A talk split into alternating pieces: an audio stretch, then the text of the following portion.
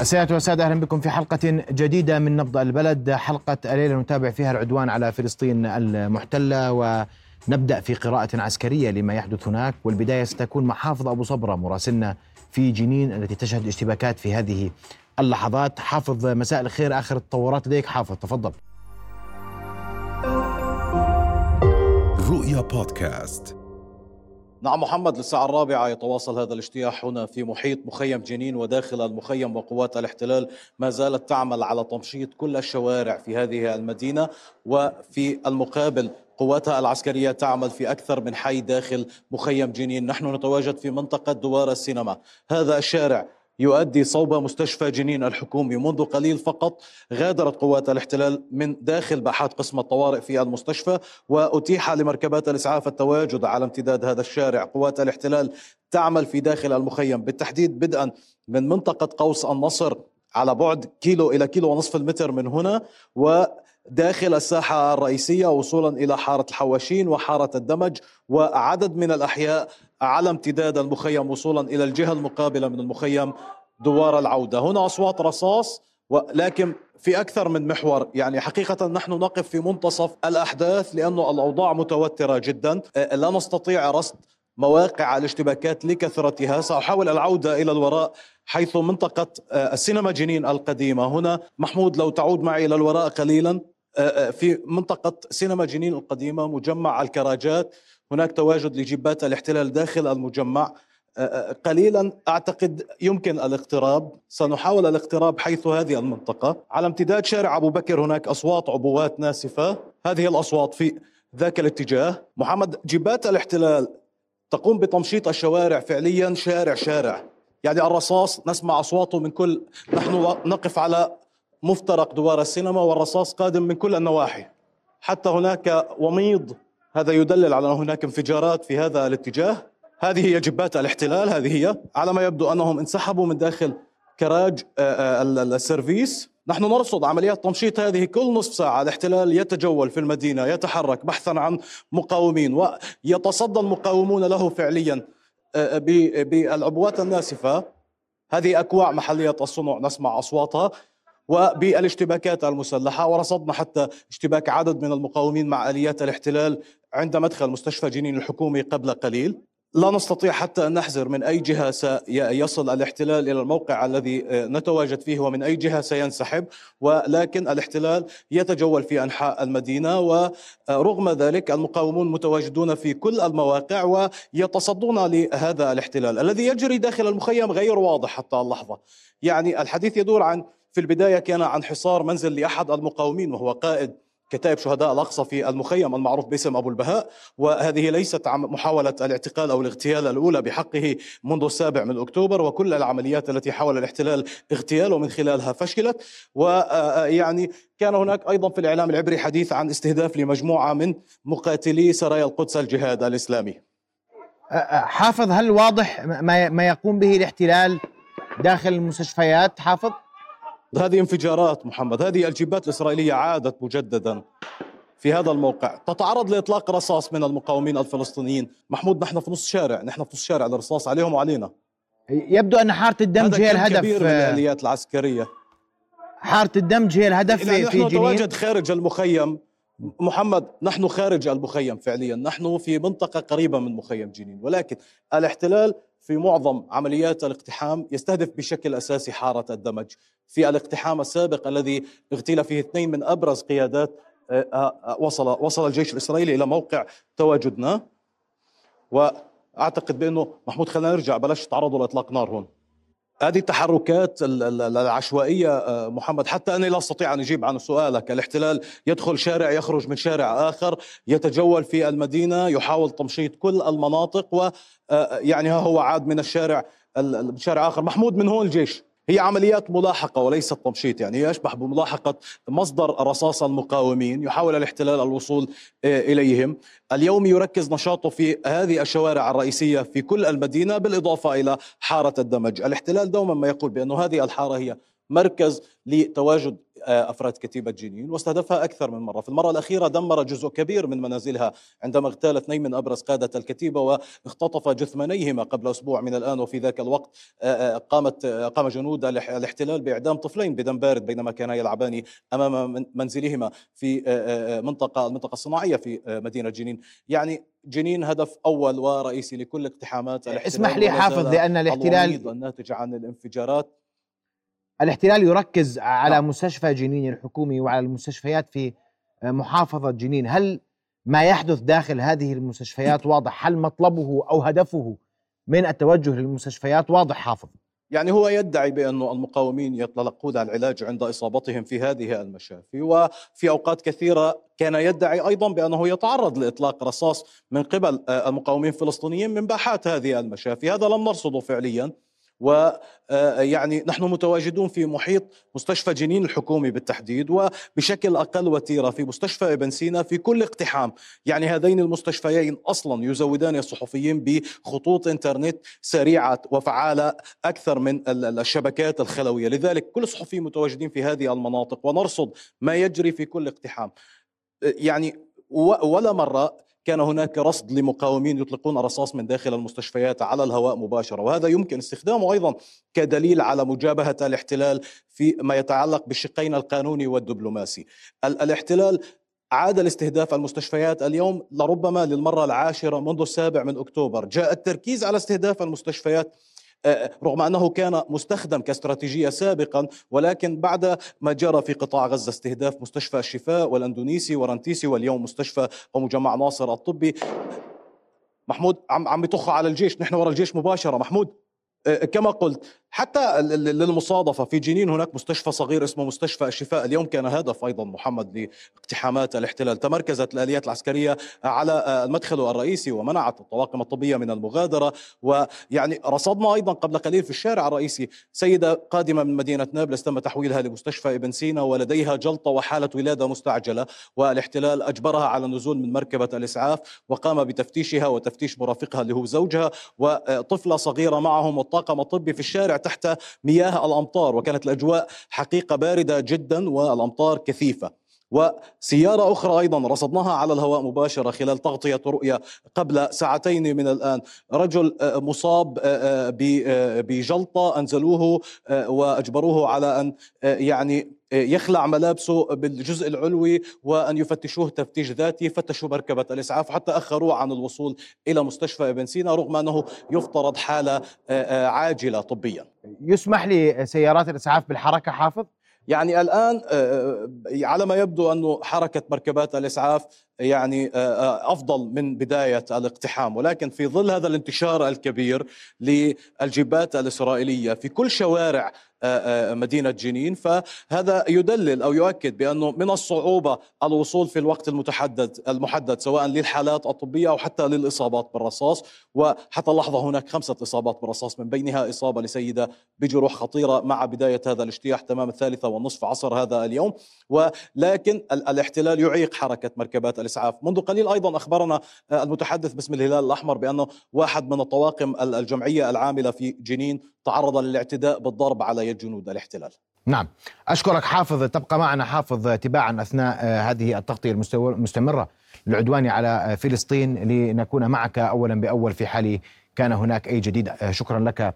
حافظ أعود للمستجدات العسكرية. وإذا عندك تعليق نضال بيك على موضوع ما يحدث في جنين. واهلا بك نضال أبو زيد الخبير العسكري في استوديو نبض بلد تفضل.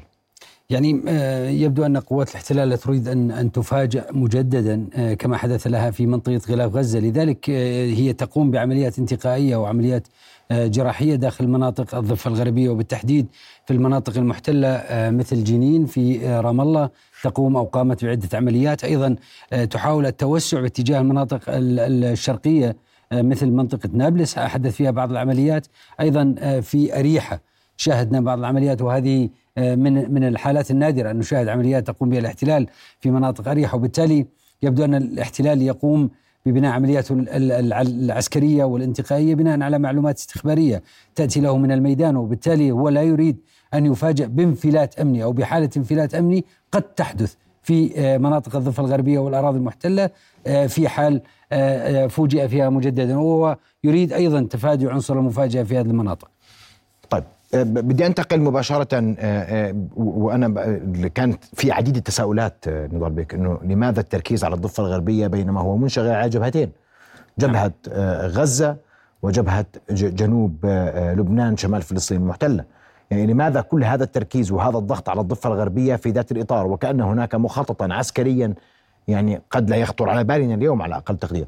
يعني وهو يركز على مناطق محددة تحديدا جنين مخيم بلاطة في نابلس. يعني لديه أهداف محددة في إطار الضفه تماما. يبدو أن قوات الاحتلال تقوم بجمع المعلومات الاستخبارية من اجهزه الأمنية ومن الماكينة الاستخبارية عن بعض العناصر أو بعض ال ال ال الارتباطات التي تتم من بعض عناصر المقاومة. بمعنى آه، شاهدنا بعض العناصر أو بعض العمليات التي حدثت في جنين تبناها عناصر من القسام وبالتالي هذه الانتشار لعناصر المقاومة الموجودة في غزة وموجودة في الضفة الغربية. يبدو أنها تزعج الجانب الإسرائيلي وبالتالي هو يقوم من خلال عمليات جمع المعلومات بالقيام بعملية عسكرية من نوع جمع القبض على بعض العناصر إلقاء القبض على هذه العناصر ومن ثم التحقيق معها لعله عسى الوصول إلى بعض المعلومات. لكن كل العمليات التي تمت في مناطق الضفة الغربية استهدفت آه، المدنيين واستهدفت مناطق لم نشاهد أو نلاحظ أن هناك عملية عسكرية رئيسية تجاه أحد التنظيمات سوى آه، بعض العمليات التي لم تتجاوز ساعات في جنين.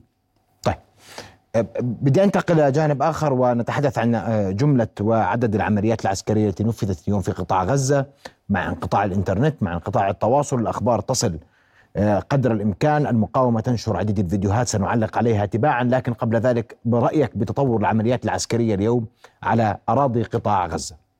يعني يوم أمس تكلمنا وقلنا أن هناك ثلاث اتجاهات رئيسية وثلاث مناطق رئيسية، قلنا آه، أننا سنسمع عن جباليا، قلنا أن سنسمع عن الشجاعية وسنسمع كثيرا عن خان يونس. وبالتحديد حددنا أن هناك عمليات يبدو أن المقاومة ستجر الاحتلال إلى كماء في منطقة القرار. نعم. وهذا ما حدث بالفعل. منذ صباح اليوم شاهدنا عمليات كثيفة في مناطق القرارة المعلومات تتكلم عن إصابات في الجنود والآليات لقوات الاحتلال. شاهدنا في الشمال. إذا ما ذهبنا إلى شمال قطاع غزة تقدم لقوات الاحتلال باتجاه جباليا. يبدو أن قوات الاحتلال نجحت في الوصول إلى أطراف جباليا ولم تصل إلى قلب جباليا. هنا أود أن أوضح نقطة. الاحتلال أعلن رسميا أنه قام بالوصول إلى أحد مناطق القيادة والسيطرة للمقاومه في آه، أحد فروع الأمن العام التابع لحماس في منطقة جباليا. هنا أود أن أشير إلى أن هذا المبنى الذي تكلم عنه الاحتلال هو يوجد على أطراف جباليا الشمالية وبالتالي هو لم يصل إلى قلب غزة، لم يصل إلى قلب جباليا ولم يقتحم آه، الجبال المترامية الأطراف والكثيفة بالسكان. فيما يتعلق بموضوع الشجاعية جنوبا لا زال الاحتلال لم يصل إلى الشجاعية هو يحاول آه، من خلال طريق صلاح الدين الوصول إلى الشجاعية وبالتالي يبدو أن ملامح اتجاهات قوات الاحتلال في شمال قطاع غزة قد بدأت تتضح. قبل أن توجه الخرائط بدي أسمع تعليقك استهداف ورصد لقوة من الاحتلال في مخيمها وذكر آه، الإعلام العسكري للمقاومة أنه تم استهدافها مباشرة. نعم يعني, يعني هذا القرب في التصوير هذا المشهد له بعدين. البعد الأول البعد الإعلامي والبعد الثاني يعطي مؤشر كبير جدا على مدى القدرة الاستخبارية لعناصر المقاومة. وبالتالي يبدو أن كما تكلمنا يوم أمس أن المقاومة تتفوق في العنصر البشري استخباريا عن قوات الاحتلال رغم وجود أربع أجهزة استخبارية لدى الاحتلال. بالمناسبة وبالتالي هذه الأجهزة يبدو أنها تعتمد على التكنولوجيا بشكل كبير جدا في حين أن المقاومة تعتمد على العنصر البشري. هنا شاهدنا كيف خرج من أحد الأنفاق وهذا واضح جدا وكيف رجع إلى هذا النفق رصد واستطلع منطقة تواجد عناصر قوات الاحتلال ورصد بدقة. تواجد العناصر وتواجد ضباط الاحتلال في هذه المنطقة. وهذه المنطقة بالمناسبة مع ساعات مغرب اليوم أعلنت عنها المقاومة أنها قامت بعمل حزام من الألغام وقامت بتفجيرها مع مساء يوم أمس. وبالتالي هذا المقطع يبدو أنه سجل مع ظهر يوم أمس لأن الطقس فيه جيد مقارنة مع طقس اليوم. وبالتالي عالجت المقاومة حالة الاستطلاع التي قامت بها في هذا المشهد مع مساء يوم أمس من خلال تفجير المنطقة. وبالمناسبة حسب ما أعلنت المقاومة أن كان هناك 60 جندي وضابط من قوات الاحتلال داخل هذه المنطقة التي يبدو أنها كانت منطقة تحشد لقوات الاحتلال. نعم. آه، هذا من ال ال ما نشر آه، من الإعلام العسكري للمقاومة ونشر العديد من البيانات العسكرية للمقاومة وأبو عبيدة لم يظهر حتى اللحظة. نعم. وفسرنا ذلك أمس ولا زلنا نؤكد على أن يبدو أن المصداقية ودرجة المصداقية الإعلامية العالية لدى المقاومة لا تجعل آه، خروج أبو عبيدة إلا أن يخرج معه وثائق أو آه، فيديوهات مصورة وبالتالي هو يريد أن يتكلم عن مشاهد هو يريد أن يتكلم عن عمليات عسكرية عن خسائر لقوات الاحتلال وبالتالي هو يريد أن يخرج ومعه ما يعزز كلامه نعم. حتى. يعزز المصداقية آه، في العمليات العسكرية. سرايا القدس نشرت هذا الفيديو اليوم وهو لعمليات مقاومين في مختلف مناطق قطاع غزة، وجهة نظرك بالرساله من من من هذه الفيديوهات تظهر دائما استهداف المقاومة لحشودات وآليات آه، قوات الاحتلال. هذه تعطي آه، بعدين أن هناك حالة تناغم وتكافؤ آه، ما بين عناصر سرايا القدس وعناصر القسام لأن هذا الفيديو الذي خرج خرج من مناطق أو أو أشار إلى أن العمليات التي تجري هي في مناطق خان خان يونس وبالتالي المقاومة هنا في من قبل سرايا القدس تريد أن ترسل رسالة إلى أننا نقاتل كتفا إلى كتف مع عناصر القسام. أود أن أشير إلى نقطة. لاحظنا في هذا المقطع آه، آه، تكتيك استخدام مدافع الهاون وهذا التكتيك يستخدم بدقة حيث تستخدمه المقاومة وسرايا القدس من خلف المباني لأن معروف أن رماية مدافع الهاون هي رماية قوسية وبالتالي هي آه، تختفي خلف المباني. ومن ثم تقوم باستهداف عناصر الجيش الاحتلال. اللباس ليس عسكريا آه، في معظمه مدني. لم يظهر لباس عسكري منذ فترة باستثناء في فترة الهدنة تسليم واستلام آه، المحتجزين لدى آه، القسام وكتائب المقاومة. هل هناك رسائل من يعني وهل نفهم ذلك أنه عسكريا هو خير للمقاومة من ارتدائها الزي العسكري في هذه المعارك يعني هذا تكتيك متعمد يجري من المقاومة. شاهدنا هذه التكتيك سابقا في مناطق شمال قطاع غزة أيضا في غزة المدينة. آه هذه القوات التي تقاتل ليست قوات النخبة القسامية أو ليست قوات النخبة من سرايا القدس هي قوات آه موجودة وعناصر موجودين عاديين وبالتالي يرتدوا اللباس المدني حتى يستطيعوا الانخراط في المجتمع المدني في أي وقت ومن ثم آه، مباغتة قوات الاحتلال والخروج مرة أخرى. لكن في بعض المقاطع شاهدنا من يرتدي اللباس العسكري في جاهزية الحرب كاملة واعتقد أن هذه هي قوات النخبة القسامية، هذا مدلول كبير على أن رغم الإصابات العالية في قوات الاحتلال إلا أن قوات النخبة لم تشترك في العمليات لغاية الآن في منطقة خان يونس. رغم أن القسام وسرايا القدس اعلنوا عن عمليات ل يعني أفراد النخبة في أكثر من موقع وتحدثوا عن إصابات فيها محدودة. نعم لكن ذكروا عن استشهاد أحد أفراد النخبة قبل قبل الهدنة بأيام. تمام. أقل تقدير. صحيح. طيب أنتقل للعمليات مجريات العمليات العسكرية اليوم في قطاع غزة. تفضل. نعم دعني فقط أذهب إلى مناطق شمال قطاع غزة وبالتحديد إلى المنطقة التي تكلمنا عنها اليوم أمس.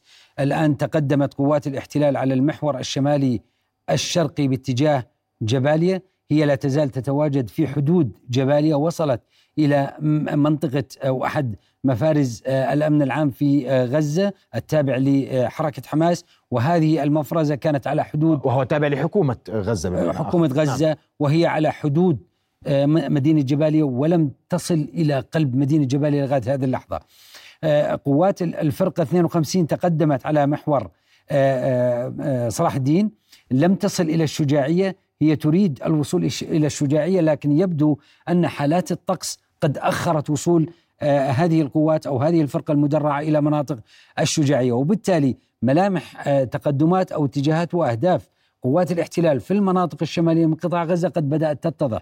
هم يريدون الوصول إلى جباليا وبالتالي آه، ثم إلى الشجاعية وهنا يكون هناك هدف مضمن بين جباليا وبين الشجاعية وهو منطقة التفاح التي تقع بين جباليا والشجاعية. وبالتالي يعتقد قوات الاحتلال تعتقد إذا سيطرت على جباليا واتجهت باتجاه الشجاعية هي تكون منطقة التفاح أو حي التفاح قد سقط تلقائيا بسبب تواجد قوات الاحتلال في هذه المناطق. هنا أود أن أشير إلى نقطة. أشرنا من قبل حلقتين من نبض البلد إلى أننا نعتقد أن يوم الثلاثاء ستكون حالة الطقس سيئة جدا وبالتالي هذا لا يساعد القوات المهاجمة. واعتقدنا حينها أن مع بعد ساعات عصر يوم الثلاثاء وهذا الكلام كان يوم الأحد أن بعد ساعات عصر يوم الثلاثاء نعتقد أنه بسبب حالات الطقس السيئة والضباب الكثيف لن يكون هناك غطاء جوي لقوات الاحتلال وبالتالي سيكون قوات البرية للاحتلال المتقدمة على محاور التقدم مكشوفة تماما دون غطاء جوي لإسناد القريب ودون آه، عمليات استطلاع للطائرات لأن الطقس لا يساعد بسبب البرق والرعد والتيارات الهوائية إذا ما أخذنا بعين الاعتبار أن المناخ ساحلي في مناطق غزة. نعم. هذا آه، ما تكلمنا به يوم الأحد. الآن ما يجري على الأرض حالات الطقس السيء بدأت تنعكس من ساعات عصر اليوم على قوات الاحتلال البرية. لا يوجد غطاء جوي لقوات الاحتلال الطيران الاستطلاع لا يستطيع التزويد بمعلومات عن تحركات قوات المقاومة وبالتالي أنا أعتقد مع ساعات الليل اليوم سيكون الليل بامتياز للمقاومة. وقد أعلن عن ذلك رئيس الأركان الإسرائيلي قبل ساعات قال أننا نخوض أكثر العمليات شدة منذ بدء العمليات البرية في قطاع غزة. وهنا أنا أعتقد أننا غدا صباحا أو يوم غد قد نسمع كثيرا عن عمليات آه، للمقاومة قد نسمع عن إصابات تضاف إلى فاتورة التكاليف التي دفعتها قوات الاحتلال منذ صباح اليوم. أي أن فاتورة التكاليف سترتفع. تماما ستكون عالية جدا. آه، إذا ما ذهبنا إلى ما حدث وما سيحدث في المناطق الجنوبية من قطاع غزة. يوم أمس تكلمنا عن القرارة وبالمناسبة القرارة تقريبا هي تأتي على مفترق يعرف بمفترق القرارة من آه، معبر آه، كوسوفيم باتجاه مفترق المطاحن وهو هذا موجود على الخارطة بالضبط وهذا يصل إلى طريق صلاح الدين إلى جنوب قطاع غزة. هذه طريق المطاحن وهذه طريق كوسوفيم وهنا مفترق المطاحن. آه، تواجدت قوات الاحتلال في مفترق المطاحن. يبدو أنها نجحت بالتقدم على طريق صلاح الدين ووصلت إلى القرارة. في منطقة القرارة حصل هناك كمائن كبيرة لقوات الاحتلال. هذا ورد على عديد من المصادر الإعلامية ووردت أيضا في بعض المواقع التابعة أو بعض المواقع الإخبارية الإسرائيلية. في القرارة حصل اشتباكات مع قوات الاحتلال وقعت العديد من الخسائر لقوات الاحتلال في هذه المنطقة بالتحديد. الملفت في المنطقة الجنوبية من قطاع غزة. شاهدنا أو لمسنا أن هناك تحركات بدأت تظهر لقوات الاحتلال في منطقة لم يكن هناك تواجد للاحتلال فيها من قبل ولم يكن هناك تحركات. وهذه المنطقة بالتحديد هي منطقة خزاعة إلى بني سهيلة وصولا تقريبا إلى مفترق أيضا مفترق القرارة وهذه المنطقة تأتي من تقريبا جنوب المخيم البريج باتجاه المغازي إلى القرارة في هذه المنطقة. أنا أشير إلى هذه المناطق وإلى هذه الطرق لأنني أريد أن أصل إلى ما الذي يحدث وما الذي سيحدث من خلال من خلال هذا هذا المشهد الذي آه، يتكلم. الآن قوات الاحتلال لم تصل بعد إلى خان يونس. قوات الاحتلال تبعد تقريبا عن خان يونس ثلاثة كيلومتر.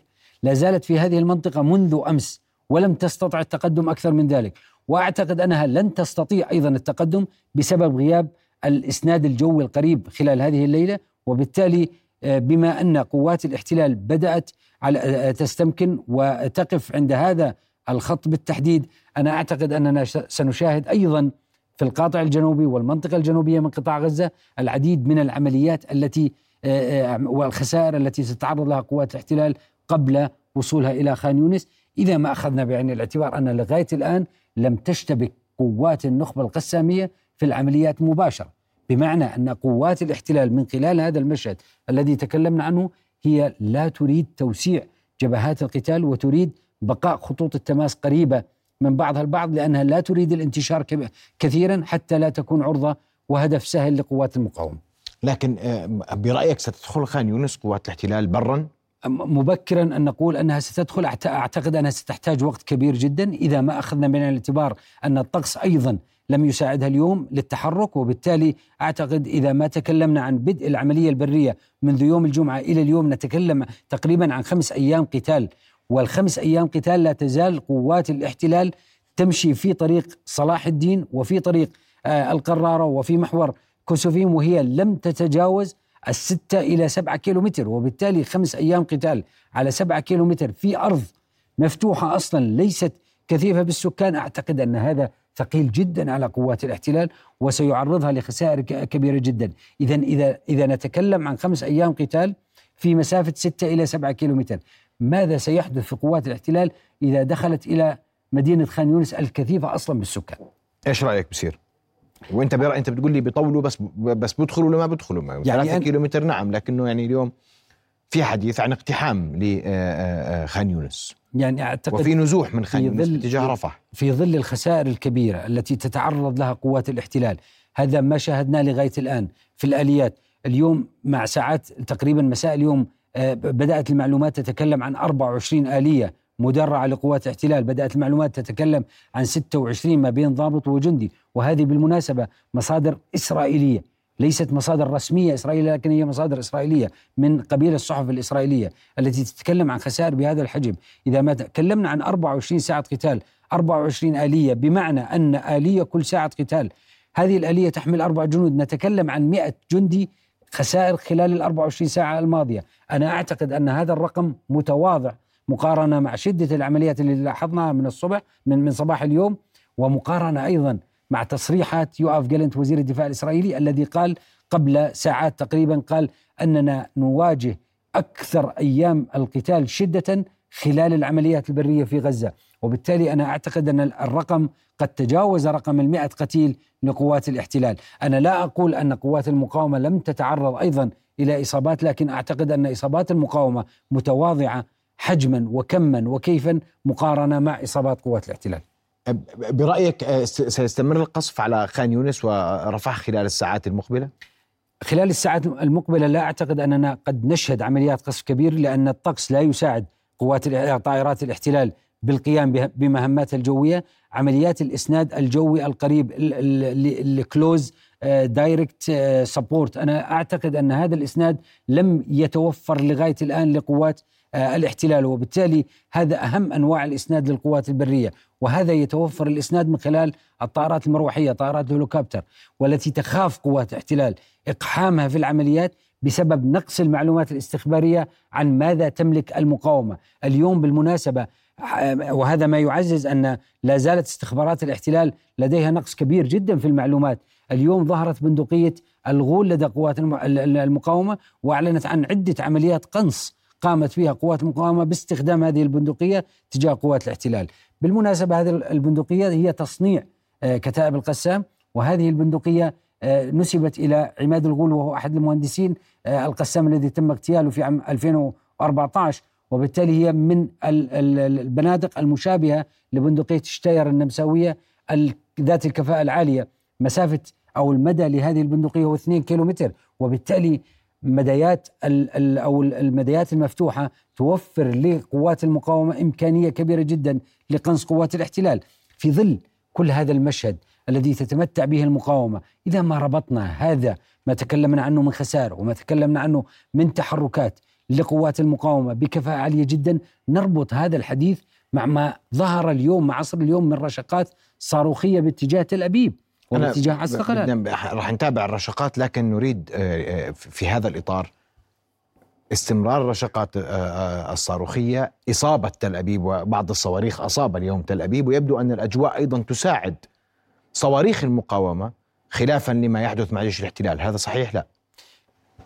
تماما هذا صحيح تماما لأن السبب الرئيسي لأن رشقات المقاومة لا تحتاج إلى تج- توجيه ولا تحتاج إلى GPS أو إحداثيات لإطلاقها، هي تقوم بتوجيه الصواريخ على مديات مختلفة وضمن آه، مناطق م- م- مختلفة لأن تعرف أن إمكانية الصواريخ الموجودة لديها هي تقصف. مثلا لو افترضنا آه، بعض الصواريخ أنواع الصواريخ الموجودة لديها من نوع رعد واحد هي تعرف أن مداها 71 كيلومتر لذلك هي توجهها وتقصفها باتجاه تل أبيب وبالتالي هي لا تحتاج ظروف جوية ملائمة لإطلاق هذا النوع من الصواريخ. وبالتالي هذا يعطي ميزة لقوات المقاومة. القبة الحديدية تفشل أكثر في اعتراض الصواريخ في هذه الأجواء؟ أستاذ محمد لا زلت أقول أننا أمام مشهد بدأ يتكشف عن بروباغندا إسرائيلية كبيرة جدا ودعاية إعلامية لبعض المعدات العسكرية الإسرائيلية، سمعنا عن المركبة وشاهدنا أن قذائف بأثمان لا تتجاوز مئات الدولارات تقوم بتدمير المركبة التي تجاوز سعرها الأربعة مليون دولار. آه، آه، شاهدنا آه، بعض ال- الصواريخ الإسرائيلية التي تكلم عنها ومن منها القبة الحديدية قد تفشل باصطياد صواريخ القسام ورشقات القسام. وبالتالي يبدو أن الدعاية الإعلامية العسكرية التي أعطيت لبعض التسليح الإسرائيلي يبدو أنها كانت زائفة جدا كشفتها المقاومة. لا يزال الرعب يدب في صفوف المستوطنين ومن يقطن هذه المدن المحتلة عند السماع صافرات الإنذار. لا وفي حديث واضح أن العامل النفسي هو عامل تلعب عليه المقاومة بشكل واضح صريح وكبير لغايات زعزعة استقرار حكومة الاحتلال والاحتلال وإلزامه وإجباره إلى الخضوع لوقف إطلاق النار الذي تريده. نعم والمقاومة تبرع باستخدام الدعاية الإعلامية بشكل كبير جدا، هذه المشاهد التي نشاهدها للمدنيين في تل أبيب هذه تضغط على الحكومة الإسرائيلية لأن هذا المجتمع مجتمع متشابك وبالمناسبة ديموغرافيا المجتمع الإسرائيلي ديموغرافيا غريبة جدا وفريدة جدا لأنهم خليط من مجتمعات عدة وبالتالي هذه المشاهد ترعب المجتمع المدني وتضغط أكثر على الحكومة الإسرائيلية ويضاف هذا المشهد المرعب إلى مشاهد الرعب الموجودة لدى جنود الاحتلال في الميدان.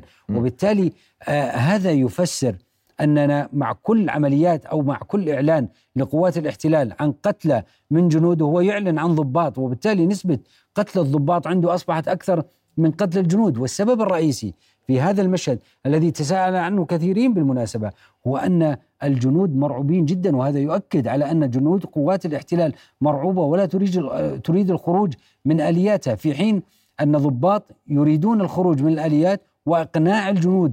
بأن الأمور آه، تمشي بشكل سلس وأننا محميين بسبب التكنولوجيا الموجودة في المركبه وفي النمر وبالتالي يخرجون لأن ليتفاجئوا بقنص قوات المقاومة لهم أو طيب. بقتلهم من قبل قوات المقاومة. تعليق أخير حول جنوب لبنان اليوم. آه، اليوم آه، كان هناك عملية استشهد تقريبا جندي من الجيش اللبناني وجرح ثلاثة من من الجيش اللبناني وليس من عناصر حزب الله وهذه بالمناسبة آه، أول مرة منذ بدء عمليات الاستنزاف يتم آه، استهداف جنود من الجيش اللبناني في مناطق جنوب لبنان. وبالتالي يبدو أن ما تكلمنا عنه أمس التركيز على مسألة الكم والنوع قد بدأت تتنقل ما بين حزب الله وما بين آه، قوات الاحتلال. الآن الاحتلال بدأ يستهدف قوات الجيش اللبناني لأنه يريد كما تكلمنا أيضا أمس الضغط على المجتمع اللبناني السياسي والمجتمع المدني والأحزاب اللبنانية بالضغط على حزب الله للكف عن عملية استهداف المناطق الشمالية من الأراضي المحتله. أه، اليوم فتح تحقيق في استهداف أه، إحدى قواعد الاحتلال وإصابتها بصاروخ من حزب الله اللبناني وهذا أيضا يعتبر تغييرا في العمليات العسكرية على أقل تقدير في إطار ما يحدث من تبادل إطلاق نار بين حزب الله منطقه الانتشار للاستهداف توسعت اليوم وصلت إلى مناطق الجليل الأعلى ووصلت إلى مناطق الجليل الشرقي اليوم كريات شمونة تم استهدافها أه، رويسات العلم داخل الحدود اللبنانية تم استهدافه لكن بالمجمل لا تزال العمليات تتراوح داخل مناطق الخط الأزرق، لم يتم تجاوز مناطق الخط الأزرق وبالتالي العمليات كلها عمليات الاستنزاف التي تجري بين الطرفين هي تحت سيطرة أنظار ومسامع آه، قوات اليونيفيل من الأمم المتحدة. نعم أشكرك كل الشكر نضال آه، أبو زيد الخبير العسكري والاستراتيجي على وجودك معنا هذه الليلة. رؤيا بودكاست